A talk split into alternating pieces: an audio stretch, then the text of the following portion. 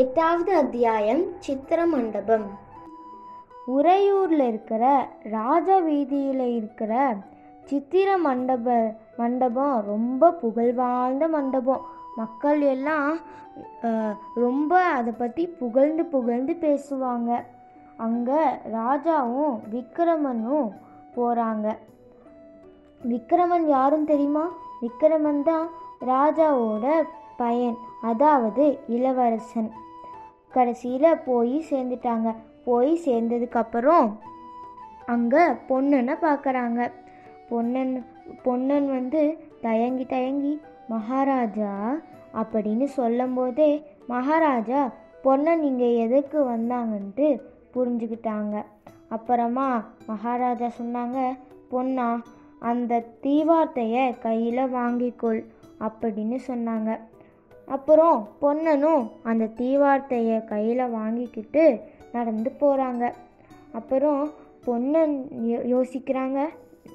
மகாராஜாவும் விக்ரமனும் எதுக்கு இங்கே வந்திருக்காங்க? அப்புறம் எதுக்கு என்ன தீவார்த்தையை வாங்க சொல்கிறாங்க அப்படின்னு யோசிக்கிறாங்க.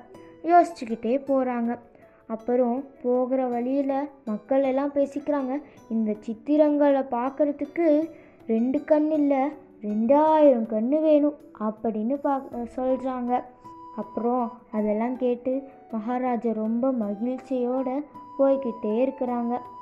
போய்கிட்டே இருக்கும்போது ஒரு அறை அறைக்கு முன் போய் நிற்கிறாங்க அந்த அறை என்னன்னு தெரியுமா? ரொம்ப நாளாக பூட்டியே இருக்குது. மகாராஜா யாரையும் அதுக்குள்ளே போகக்கூடாது அப்படின்னு சொல்லியிருக்காங்க. பொன்னன் ரொம்ப நாளாக நினச்சிக்கிட்டே இருக்கிறாங்க. அதுக்குள்ளே என்ன இருக்கும் என்ன இருக்கும் அப்படின்ட்டு.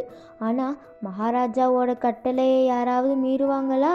அதனால பொன்னனும் மகாராஜாவோட கட்டளையை மீறாமல் அந்த அறைக்குள்ளேயே போகாமல் இருந்தாங்க. இப்போ மகாராஜா பொன்னனையும் கூட்டிகிட்டு தான் அந்த அறைக்குள்ளே போக போகிறாங்க அப்புறமா பொன்னனை முதல்ல போ கதவை திறந்து முதல்ல போக சொன்னாங்க.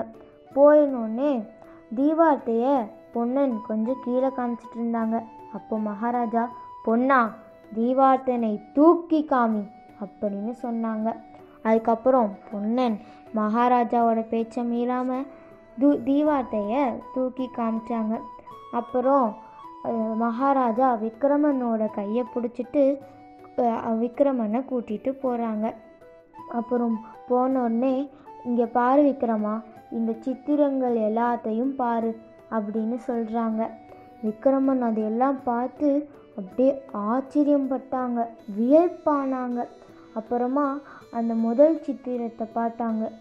என்னது? இவ்வளோ பெரிய சயனம் அப்புறம் இவ்வளோ யானைகள் இத்தனை மக்கள் போருக்கு கிளம்புறாங்க அப்படின்னு அதை வர்ணித்து சொன்னாங்களாம். அப்புறம் நான் அப்புறம் விக்ரமன் வந்து யோசித்தாங்க அப்புறம் அவங்க அப்பா கிட்ட சொன்னாங்க அப்பா அப்படின்னு சொன்னாங்க. அப்புறம் மகாராஜா சொன்னாங்க தயங்க வேணாம் விக்ரமா உன் மனதில் என்ன இருக்குதோ அதை என்னிடம் சொல் அப்படின்னு சொல்லிட்டு கே- சொன்னாங்க. அப்புறம் விக்ரமன் சொன்னாங்க அப்பா இது எல்லாருமே ரொம்ப அழகாக இருக்குது. இந்த சித்திரங்களை யார் வரைஞ்சாங்க? அப்படின்னு கேட்டாங்க. அதுக்கு மகாராஜா சொல்கிறாங்க இந்த சித்திரங்கள் எல்லாத்தையும் நான் தான் வரைஞ்சேன் வரைஞ்சேன் அப்படின்னு சொன்னாங்க.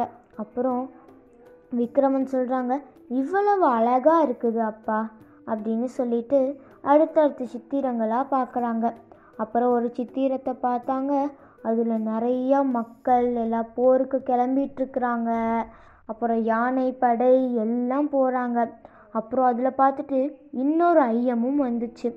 அதை அப்பா கிட்ட கேட்குறாங்க அப்பா அப்படின்னு மறுபடியும் சொல்கிறாங்க என்னன்னு கேளு விக்ரமா அப்படின்னு மகாராஜா சொல்கிறாங்க அப்புறம் விக்ரமன் கேட்குறாங்க அந்த யானை மேலே யானை பாகன் மட்டும்தான் இருக்கிறாங்க. வேற யாரும் இல்லையேனப்பா அப்படின்னு கேட்குறாங்க அப்புறமா மகாராஜா சொல்கிறாங்க அதை அதை யார் வந்து இந்த போரில் ஜெயிக்கிறாங்களோ அவங்க தான் அந்த யானை மேலே உட்கார்ற மாதிரி நான் வரைவேன் அப்படின்னு சொல்கிறாங்க அதுக்கு விக்ரமன் சரிங்கப்பா அப்படின்னு சொல்லிட்டு அடுத்தடுத்த சித்திரங்களை பார்த்துக்கிட்டே போகிறாங்க அப்படியே நாடி ஆய்விட்டுறது இதனோடு எட்டாம் அத்தியாயம் முடிகிறது.